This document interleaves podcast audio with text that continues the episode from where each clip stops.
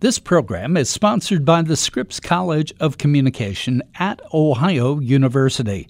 Students and faculty aren't just ready for change at the Scripps College, they're hungry for it. Learn more at ohio.edu slash Scripps College. Welcome to Spectrum. Spectrum features conversations with an eclectic group of people. Some are famous and some aren't but the common thread is that they all have captivating stories. Today, we're talking with Dr. Andrew Selee, the president of Migration Policy Institute in Washington, D.C., a think tank dedicated to improving immigration and integration policies. He talks with us about the current crisis on our southern border, as characterized by President Trump and other immigration policies.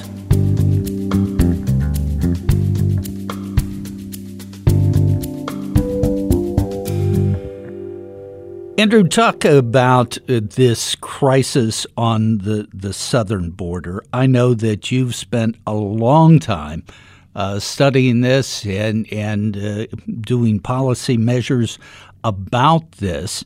Uh, do we truly have a crisis on the southern border? You know, it's hard to argue it's a crisis because we have fewer people coming across the border. You know, about a fourth of the the number of people are getting apprehended um, than you know 15 years ago. The numbers have gone down quite a bit, but it is a crisis in the sense that we're seeing more children and families. You know, the majority of the people being stopped now on the southern border are children and families, and the vast majority are from Central America now. Um, this used to be, a, you know, we used to have lots of Mexican men coming across looking for work in the United States what we're getting now are are primarily Guatemalans and Hondurans, some Salvadorans, but primarily Guatemalans and Hondurans. Two biggest actually countries now sending people um, who are trying to cross illegally, more than Mexico these days, and El Salvador is in fourth place um, to the United States, and a lot of them are fleeing situations of violence. And so it's a crisis in the sense that it's become more complicated, not because the numbers are up, but the situations are more complicated to deal with. Who really needs protection? Who doesn't? How do you deal with kids, you know, who aren't traveling with their parents? How do you deal with with kids who are traveling with their parents? So, so there are a lot of complications involved in this. And also, uh, at least the president points out there are legal uh, complications. Could you could you touch on those just a bit?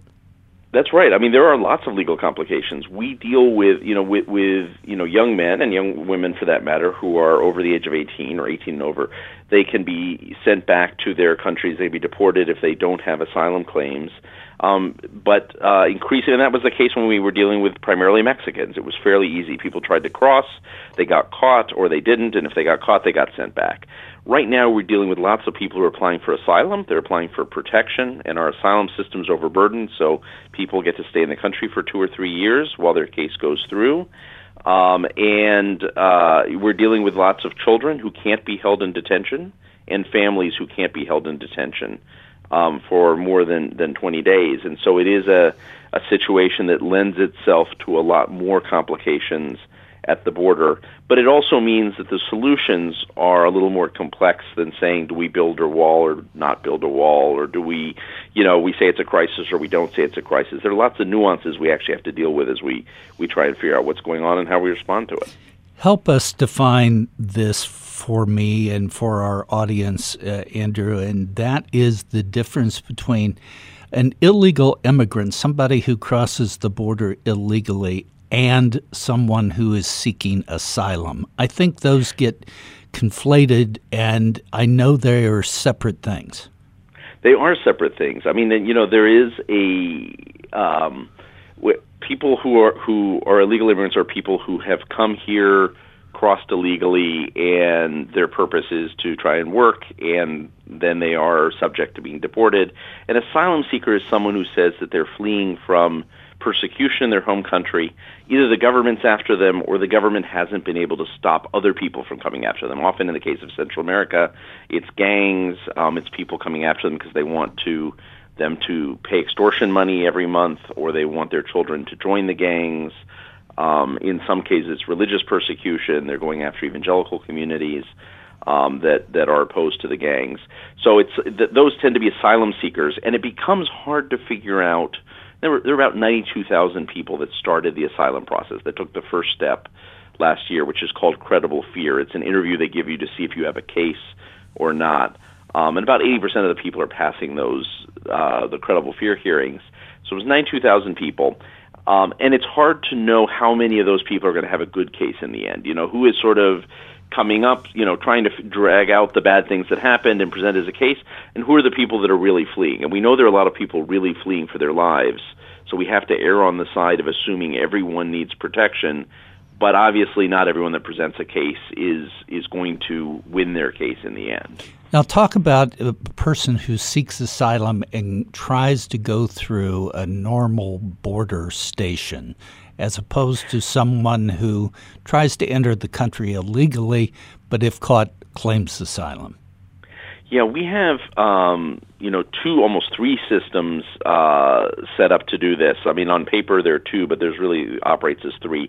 So there is what's called the affirmative si- asylum system, where you come into the United States, usually through an airport, usually with a tourist visa, and you apply for asylum once you're in the country. Um, a lot of Venezuelans are doing this right now. Actually, I mean, we have a huge, largest number of affirmative asylum seekers. Actually, people fleeing from Venezuela, but tend to be slightly better off. They were able to get a plane ticket and a visa, and they come to the United States. And once inside the U.S., they apply. Then you have two categories of people that are what we call defensive asylum seekers. Um, the the way you're supposed to do it, as the government says repeatedly, is to go to a port of entry um, and hand yourself in. There's an asylum window and say, I, you know, I need asylum. That is why I've, you know, I'm, I'm not from Mexico. There are a few Mexicans, but they're mostly Central Americans, a few Chinese and Indians and others, by the way, that that do this um, from Mexico to the United States. So you go to the asylum window and say, I'm seeking protection.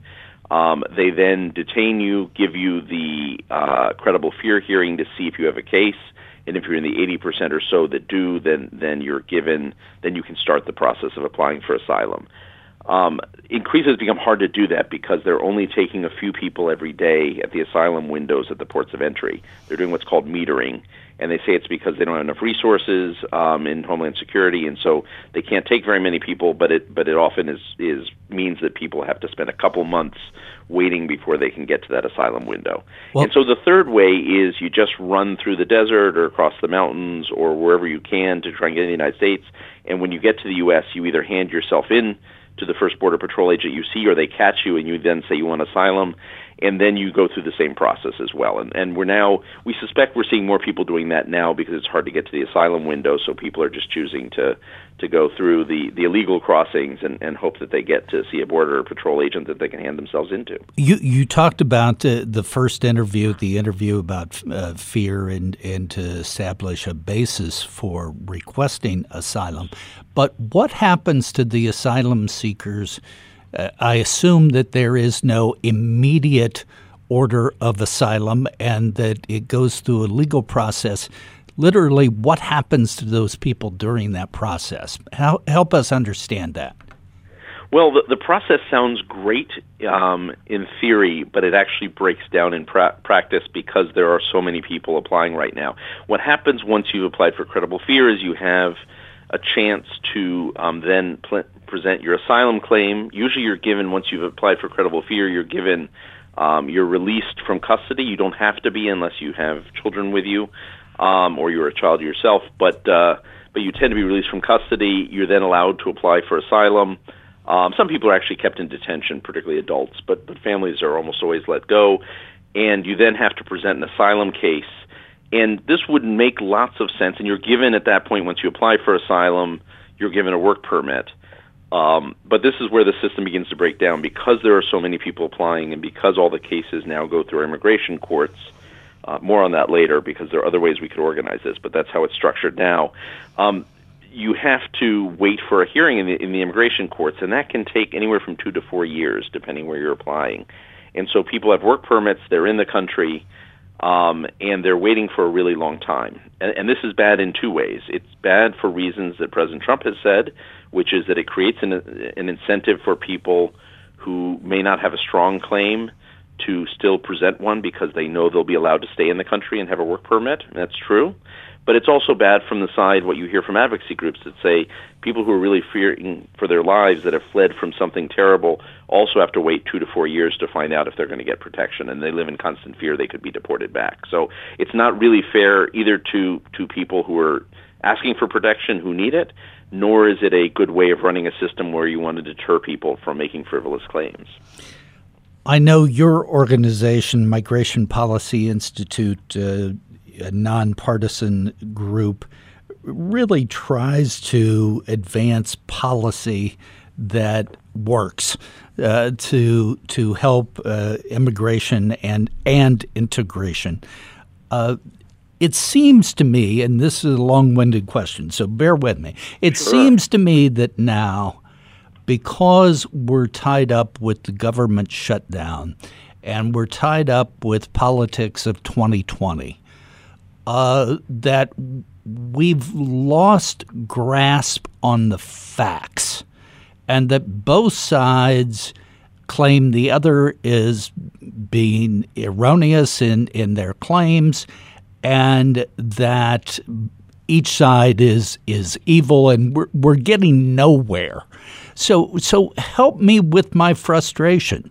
You know how do how do we sort out what's true what's not true you know, it's really hard because the you know the reality. What's happened is that the discussion has become full of symbolic talking points, right? And so you have President Trump saying that he needs a wall across the entire border, which is a ridiculous idea. I mean, you could argue for for lots of different kinds of measures of border security, but a wall is not a you know one one size fits all solution. It certainly doesn't do anything to drugs that go through ports of entry, so it really doesn't help there. But now you have the Democrats in Congress also saying that, that no amount of wall is ever good, that we should never have any walls, which is equally ridiculous because there are parts of the border where if you think, you know, stopping illegal immigration is the thing to invest in, there are parts of the border where where you know a wall and other kinds of physical barriers would make sense. But both sides have now claimed an extreme position. You know, a wall has become a, a, a sort of symbol that they can't back away from that they've sold to their base as the ultimate symbol. I Trump hasn't gone to his base to say, you know, with some nuance, look, when I say a wall, I'm talking about border security, which means many things. And the Democrats haven't gone to their base and said, the Democrats in the House, and said, when we say no wall, you know, we mean we might agree to some kinds of barriers, but it's, you know, but we want a more nuanced discussion. Both sides have gone to extremes here. And I think this is true on almost everything. That there is this sense part of the country feels now that anything that encourages immigration is bad. That's a minority of Americans, but it's an important minority, important to President Trump's base. And you have an important minority of Americans who think that anything involving enforcement of immigration is a bad thing, and that's an important part of Nancy Pelosi's base and the Demo- Congressional Democrats' base. And in the middle, you have a lot of Americans who say, look, I like immigration. I like immigrants. It's important for the country. But I also want to know that we're policing our borders in some sort of rational way give me some answers that tell me how we're going to do this. How we're going to be fair. You know, how are we fair to immigrants, but not only that, how are we fair to Americans because we need immigration, but we do it in an organized, orderly way. And that's where most Americans are, frankly, in that middle ground there. And both sides have have given up on that middle ground, unfortunately. Well, it, being in that middle ground, I, I, I think my view reflects a lot of people in our audience. I feel like I'm being held hostage by by two sides you know, with the government shutdown thrown in here, mm-hmm. that I'm being held hostage, and I don't see a way out of this. No, because I think you know, I, working on immigration policy, you know, I'll, I'll occasionally say to people, you know, I mean, we're in the middle of an of a of a. I said this to a group of state legislators the other day. You know, we're in the middle of an of a government shutdown, which is ostensibly about immigration policy, but is really about other things, right? I mean, in some ways, right. my my sense is immigration policy has become the the um, the symbolic uh, idea, but it's really being used as a proxy for for lots of other ideas that that Democrats and Republicans want to beat up each other on. It's not, and it's not even Democrats and Republicans anymore. It's it's President Trump and the leadership of the Democratic Party and in in the Congress, right? I mean, they distrust each other so much at this point that they really have have you know staked out extreme positions. Um, on, on one set of issues around immigration, but it could be other stuff, right? It could be healthcare. There could be lots of other things that, that take that place in another moment. Um, you know, most Americans are actually pretty sympathetic to the notion that that immigration is good for the country. That this is an immigration nation, and all of us have, you know, almost all of us in this country have immigration heritage, one way or another. I mean, and that that is um, not all immigration has been glorious. Some of it was slavery, but there, you know, almost have have some one that moves some some part of the world to the United States in our background. And so we are a country that's sympathetic to immigration. That's part of our secret sauce that makes America work. We know that. But Americans want to know, frankly, you know, with, who are we bringing in as a priority of everyone? Do we, you know, how do we bring people in? Do we bring them for work? We bring them for family reunification? How many people get to come in each year? Um, do they come in temporarily or permanently? Who gets to become a citizen? What do you do with people who came as children illegally versus those who came as adults? And what do you do to, you know, reduce the number of people coming illegally, which I think is a legitimate question as well. And I don't hear either side talking with that kind of complexity. I think Americans are pretty sophisticated. They can take complexity. And, and it sounds like both sides have reduced this to a talking point. We'll be back after this message. The Scripps College of Communication at Ohio University is comprised of five schools, each offering a variety of majors and programs for students who want to pursue communication related careers. From the highly technical information and telecommunication systems to the theoretical communication studies and everything in between, Programs in the college offer students both the fundamentals of communication practice and the tenacity and skills to further advance the field. In addition, the college is home to four centers and institutes that enable students to gain hands on experience and learn new skills. You can learn more at ohio.edu slash Scripps College. am I wrong? But it seems that we also have uh, institutional roles at play here. Obviously, we have a, a brand new Democratic House. We have a Republican Senate. We have a Republican president. The Republican president is sometimes at odds with the Republican Senate, so I can't say that those are, are evenly blended.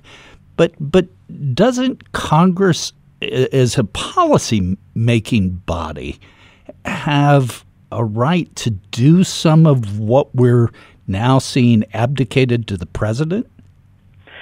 You would think so, and and I think part of the the question has been, you know, can Congress reach a deal that the president will agree to?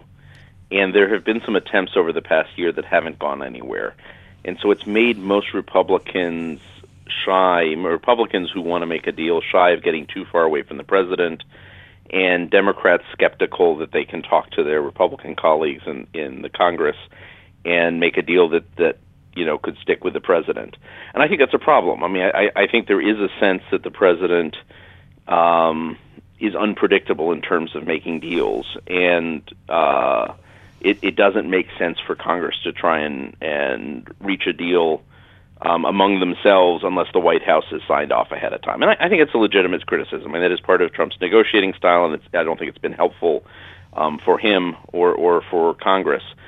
But on the other hand, the, the, the other side of this, you know, where you see Democrats reject, you know, immediately when the president decides that he's going to offer, you know, a, a new approach to to negotiating the end of the shutdown and immigration policy over the weekend, and Democrats dismiss it out of hand I think is also dangerous, right? I mean, you see Democrats also getting into that position where they don't say, "Hey, there's some interesting things on the table here. We're not going to take them at face value, but we can, you know, there's some elements we could work with here." Because I I remember a year ago, and even less than a year ago, Democrats and Republicans were negotiating DACA for wall deals, um, you know, trying to figure out how to give a legal pathway to young people that came here as kids illegally in return for some money group, for the wall. Yeah. Yeah, I mean, it was really that was on the table, and that's what we're talking. And, and now it's as though that is not an option for Democrats. So, you know, you have to wonder. You know, both sides have their element of irrationality here. You're you're an expert uh, on immigration, and you have a particular interest in in Mexico. I know. Talk yes. about the role of Mexico in all of this. We, we see Mexico as sort of this conduit uh, for these horrendous caravans, as as characterized by by President Trump. But but what role is Mexico playing in in all of this, and should we expect them to step up in any way? You know, Mexico is trying to figure out what role they're playing. Me- Mexico still sees it. Most Mexicans still see their country as a country that people are leaving, but it's not true anymore. I mean, it is true that there are 11 million uh, Mexicans born, you know, people born in Mexico live in the United States, but the numbers keep dropping. We've actually seen the number of Mexicans living in the U.S. dropping for the past few years, which is shocking. I mean, and in the month of December, what we know from DHS is that there were actually more Guatemalans and Hondurans that were caught uh, trying to cross the border illegally than Mexicans. I mean, that is unbelievable. Mexico is just such a bigger country right next door. There aren't many Mexicans leaving anymore. I mean, it's just the it, it is a surprising change. But that change also means that Mexico is for the first time trying to, you know, catch up their mental maps and see what it means to be a country that people are either immigrating to, because a lot of people are actually moving to Mexico, Central Americans, Venezuelans, and others.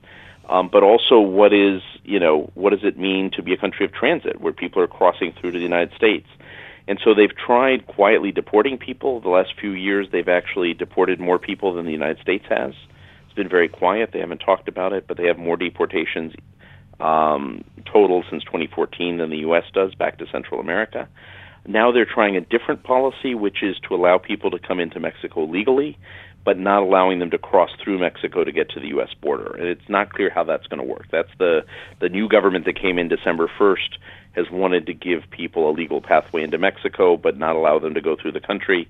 And it isn't clear to me that once you've given someone a legal status in Mexico, you can stop them from transiting through the country. It's just hard to control that number of people. So, but I think they're they're trying to figure this out. They're they're actually trying to stop the number of Central Americans coming through, but they they don't quite know how to do it yet, and it's not a national conversation they're comfortable with.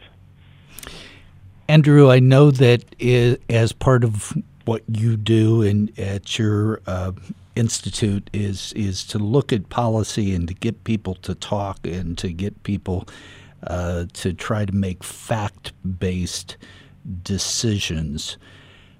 Tell me how we're going to break out of this this stalemate that that we're in. What are there new things that could be talked about that that haven't been uh, that give us some hope here.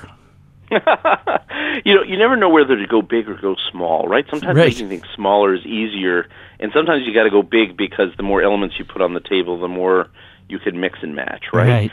I think there's enough elements now on the table that reasonable people can reach a compromise. Now, I don't know if we're dealing with reasonable people. That's my right. My That's your caveat, here. right? That is my caveat. It is a big caveat, but I think that there are elements on the table. Look, I mean, there is nothing um, wrong with border security. Every country needs border security. It is something most Democrats, you know, can agree that some form of border security is needed um, whether they call it a wall or something else, but you know whether it's a top priority or not. But but it is not immoral to to you know try and have some sort of of greater control of the border.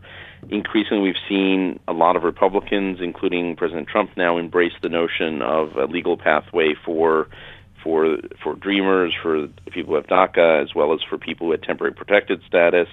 Um, now, whether they are willing to do a path to citizenship or not could be a sticking point, but there's but there's some acceptance of that.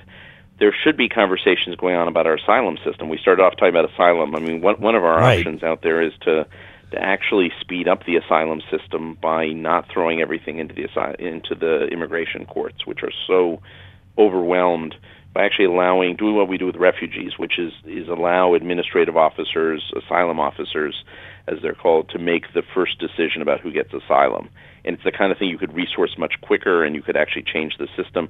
So there's some new ideas you could throw on the table um, in addition to what's there.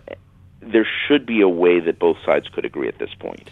You know, I mean, this is, and and I've heard you know Democrats say, look, even if if you know Congress gives President Trump five billion dollars, that's not all going to be spent in the next two years. So you know, and it, it's not as permanent as it looks. And you know, you see people in the the White House saying, "Look, that pushing back on on their detractors uh, on the right, saying, "Look, we're talking about DACA and TPS. We don't want to do, you know, we're not talking about citizenship. We're talking about a solution for three years." In some ways, I think the out may be people agreeing to give things that are not totally permanent because there isn't the trust yet for a permanent solution, and then agreeing to keep negotiating. And I thought it was one of the interesting things that President Trump said over the weekend. I mean, he did say, you know, we got to keep negotiating about a larger immigration deal. In, in some ways, you hope the way out is people fixing some things temporarily right now, but agreeing to sit down and build confidence and trying to, to do some bigger fixes over time. When you talk about uh, the legal aspects of this, the court aspects of, especially in asylum, uh, purists always raise the issue of due process that that we would be taking away an asylum seeker's due process rights if we didn't provide a full judicial hearing on, on this. Is that correct? Is there a counter argument to that? Well, you know, we we could always allow, and I think we're actually legally required to allow the that um, a, a declined asylum application can be appealed to the immigration courts, right? So there's a due process element there. Sort of like a magistrate a of, can appeal to a judge. Uh, exactly, you can appeal a right, magistrate's exactly. order. Okay. Right, and so we with refugees, I mean, we actually make the decision with refugee officers. You know, I mean, we we these are you know well trained people who know a lot about the conditions in the country that people are fleeing from. They're professionals um, and we have a pretty good record actually on refugee decisions. Um, we would do something similar. I mean, our suggestion is doing something very similar with asylum officers is people, and we have these people in the system. I mean, they are the ones that make the first decision on credible fear. We just don't allow them to make the next decision um, on on on actually granting asylum or not. But have people who are very well trained, who are neutral, who are impartial, um, and who make the decision. And then you have an appeal for people that that want to appeal and the government can appeal as well, obviously, to the immigration courts if, if there's not agreement on the decision made. But it would be a much quicker way of getting to the first decision, and you take a lot of people out of the court system very quickly. One more thing I, I want to break down, and that is President Trump, when he talks about uh, the, the barrier at the border, talks about a wall, and we've talked briefly about what that means, whether it's concrete, whether it's steel slats, whatever. He talks about a physical presence. We hear Democrats and others saying, you know, that's that's really old, old, old uh, Great Wall of China kind of technology. Uh, we can have drones, we can have electronic technology that doesn't have a building of a physical presence, and that would work just as well. Those two, you know, you, those two yeah. sides, there seems to be a, a middle ground that the best solution, perhaps, is a mix of all of that. I think that's exactly right. I mean, you know, if, if you ask my wish list, it would be number one, fix the asylum system. Number two, in terms of border security, you know, I mean, fixing the asylum right. system would actually take a lot of pressure off uh, off the system as we know it. Two, I would say, is investing in ports of entry because most of the the hard drugs are coming through ports of entry. You know somewhere between 80 and 95 percent depending on the on the drug. And when the you say that you mean uh, through vehicles through ports of entry yep. through airplanes through, through ports ports yep. of entry through exactly. uh, Cars, ships, trucks airplanes. shipping yep. at ports of entry. Okay. Yep. Very little other than marijuana. Marijuana does come between ports of entry because it's a low value product right but but cocaine and heroin and meth and and fentanyl are hidden in cars and trucks it's high value product you don't want to lose it it's taken across in in hideable quantities, um, and it's taken through tunnels as well. But it's not, people aren't running through the desert with it, right? You know, in backpacks in the way they are with marijuana.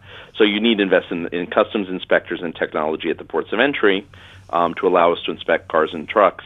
And then I would say you get into the, the border barriers, which is a mixture of fencing and technology and, and personnel. And you know there are places where it does make sense to put a wall up or a physical barrier, and there are places where it makes more sense to have technology or personnel in place. And in many places, it's sort of that combination. You know, it's a mix and match of the three. So I I think reasonable people could sit down and design where are priorities and what is the sort of border security you need. But they would not come up with a wall from sea to shining sea. I mean, that would probably not be the most effective use of resources. But there'd be some wall in there. If and this is my interpretation, I'm not ascribing this to you, but if we can say that what President Trump is proposing is unreasonable, what the Democrats propose uh, is unreasonable, the Democratic leadership is, unreasonable. You, as a policymaker, do you approach this, uh, or a policy advocate, do you approach this as sort of picking off people from both sides, reasonable voices from each party. How do you go about advancing your positions? You know, we, we really don't advocate a lot. We try and do analysis and we try and put ideas out there, but to the extent that folks will will listen to us, I mean, we're we're trying to we try to do what we sometimes call policy hygiene. You know, trying to to at least point at what would make sense in policy terms and we know that we're that that political decisions aren't always decided by policy. They're decided by political considerations as much as by policy. But but at least giving people tools that at least can get them through the stalemate. So you know, Democrats being able to talk about why some fencing makes sense actually, and and give Republicans tools to think about why some other measures at the border may make more sense than than fencing. You know, and give people at least tools that they can carry back. But in the end, you know, this is a debate as much about the new Congress flexing its its uh, newfound power and and President Trump overreaching and not realizing that he has to negotiate with the new Congress and you know both sides are really locked in the battle of also trying to to show how much influence they have and and that you can't solve with policy ideas unfortunately. But but hopefully there are some some rational minds that will eventually step in and, and give people language that we and others have have helped develop that that will help them least put policy terms onto onto some of what they need to have a political solution. And I know your organization does fast fact-based research and analysis. But but help us out, Andrew. Is this stuff that you generate on your own? Uh, I mean, do you generate the ideas that we want to do a study on X, or do you view the landscape, or are you requested to do studies by various organizations or governmental bodies? How does that work? You know, we are fairly independent. Um, we've very occasionally done work for governments, but not uh, not terribly much but most of our work is really scouring the landscape to see what the issues are that we think matter the most. And we we will sometimes develop our own thinking and put out policy proposals, and sometimes we'll convene groups of people together and try and have a conversation. Often trying to bring together unusual groups of people that that might not always talk to each other. You know, people from the political world and the more academic and world. Um, sometimes you know people on the left and the right uh, really unusual collections of people. So we've done this on a number of issues, and we've done this uh, between Mexico and the United States, for example, trying to think of issues about how both sides see migration policy on on each side of the border. So these are the kind of things we we do to to hopefully bring in not just our own voices, but a few other people as well in this process. Andrew, I don't know whether I should or not, but I actually feel a little better after talking with you for, for, the last 30 minutes. So thank you. you, you well, you know, I, I think, Tom, the, the, the real answer is that if nothing else, I think the American people are less divided than our politicians are at this moment. You know, I think when it comes to immigration, it's not there aren't divisions, there are divisions. But I, but I think most Americans are somewhere in a very rational middle. You know, they still want immigration but they do want to know why we're doing it, how we're doing it, how we're enforcing it. Um, they want their politicians on both sides to give them answers, and, and at some point, let's hope the politicians come along with that as well. Really appreciate your time, Andrew, and I hope as things unfold, we can always check back with you and get updates. Tom, great speaking with you. Today, we've been talking with Dr. Andrew Selee, the president of Migration Policy Institute in Washington, D.C., about the crisis on our southern border as defined by President Trump and other immigration issues.